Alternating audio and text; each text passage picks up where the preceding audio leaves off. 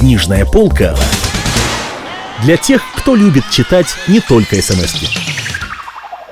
17 мгновений весны. Юлиан Семенов. Избранная. У микрофона Александр Яковлев. Информация к размышлению.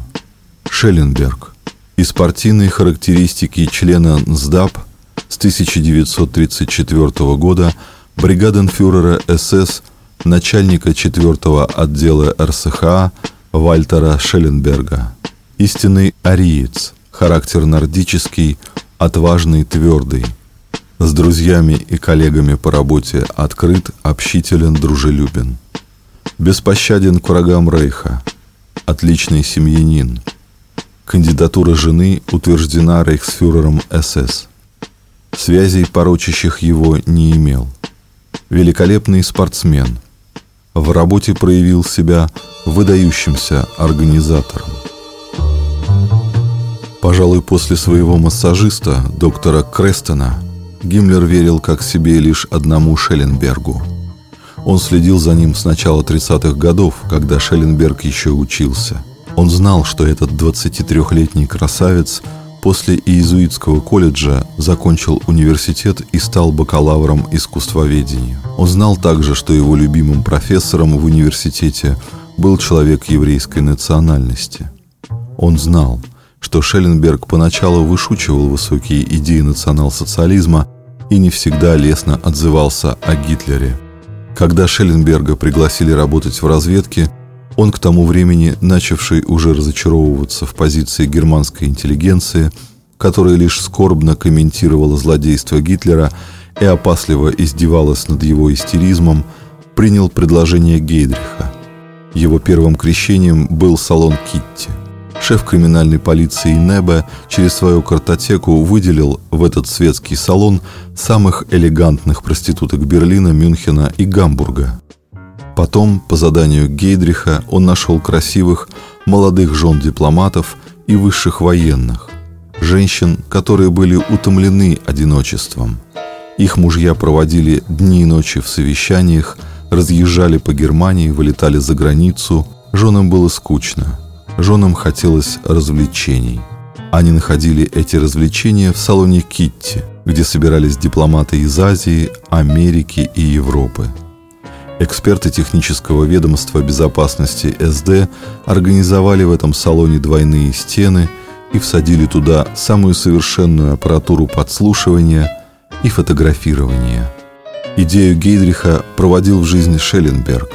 Он был хозяином этого салона, исполняя роль светского сводника. Вербовка шла в двух направлениях.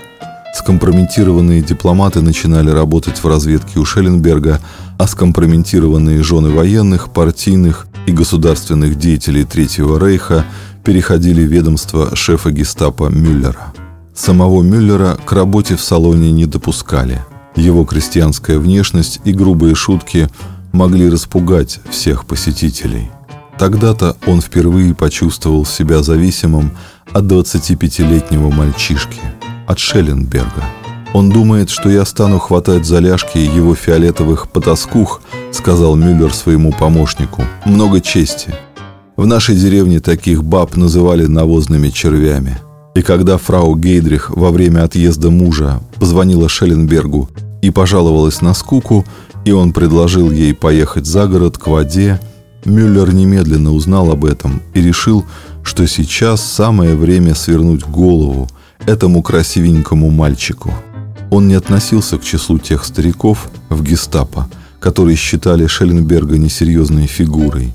Красавчик выписывает из библиотеки книги на латыни и на испанском, одевается как прощелыга, не скрываясь, крутит романы, ходит на принц Альбрехштрассе пешком, отказываясь от машины. Разве это серьезный разведчик? Болтает, смеется, пьет – Крестьянский, неповоротливый, но быстро реагирующий на новое ум Мюллера подсказал ему, что Шелленберг – первый среди нового поколения. Любимчик притащит за собой подобных себе. Дайте только время.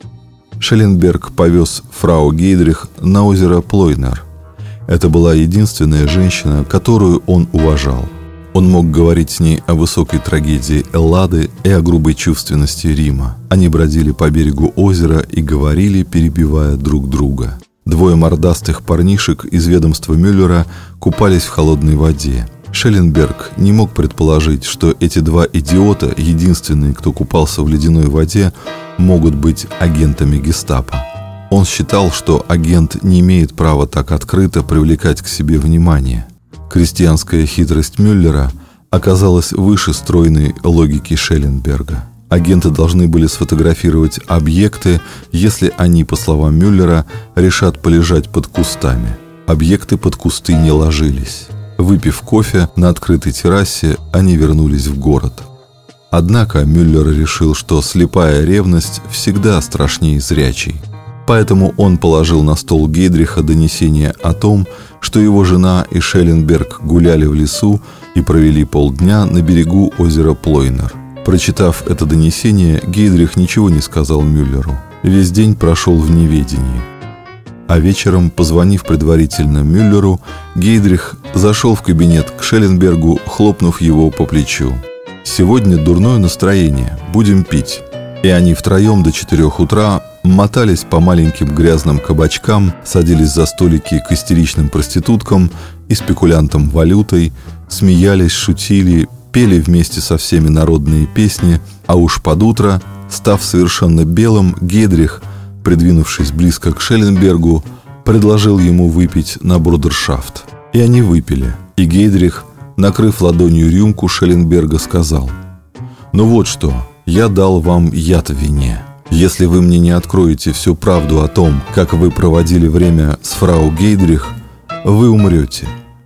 Если же скажете правду, какой бы страшной она для меня ни была, я дам вам противоядие. Шелленберг понял все. Он умел понимать все сразу. Он вспомнил двух молодчиков с квадратными лицами, которые купались в озере. Он увидел бегающие глаза Мюллера, его чересчур улыбающийся рот и сказал, «Ну что же, Фрау Гейдрих позвонила мне. Ей было скучно, и я поехал с ней на озеро Плойнер. Я могу представить вам свидетелей, которые знают, как мы проводили это время. Мы гуляли и говорили о величии Греции, которую погубили доносчики, предав ее Риму. Впрочем, ее погубило не только это.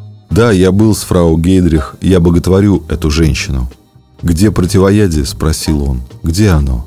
Гейдрих усмехнулся, налил в рюмку немного мартини и протянул ее Шелленбергу.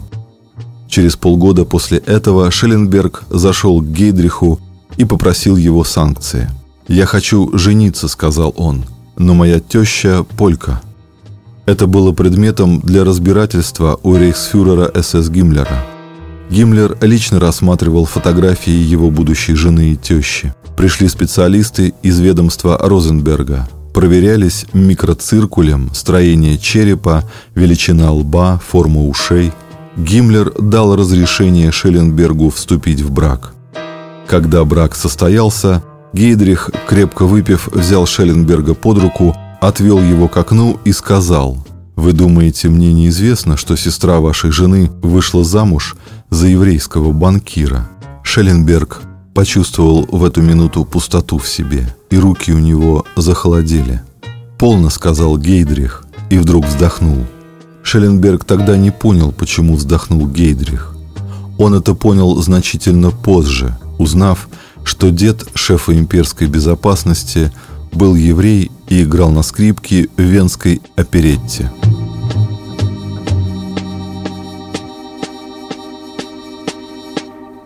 Книжная полка для тех, кто любит читать не только смс -ки.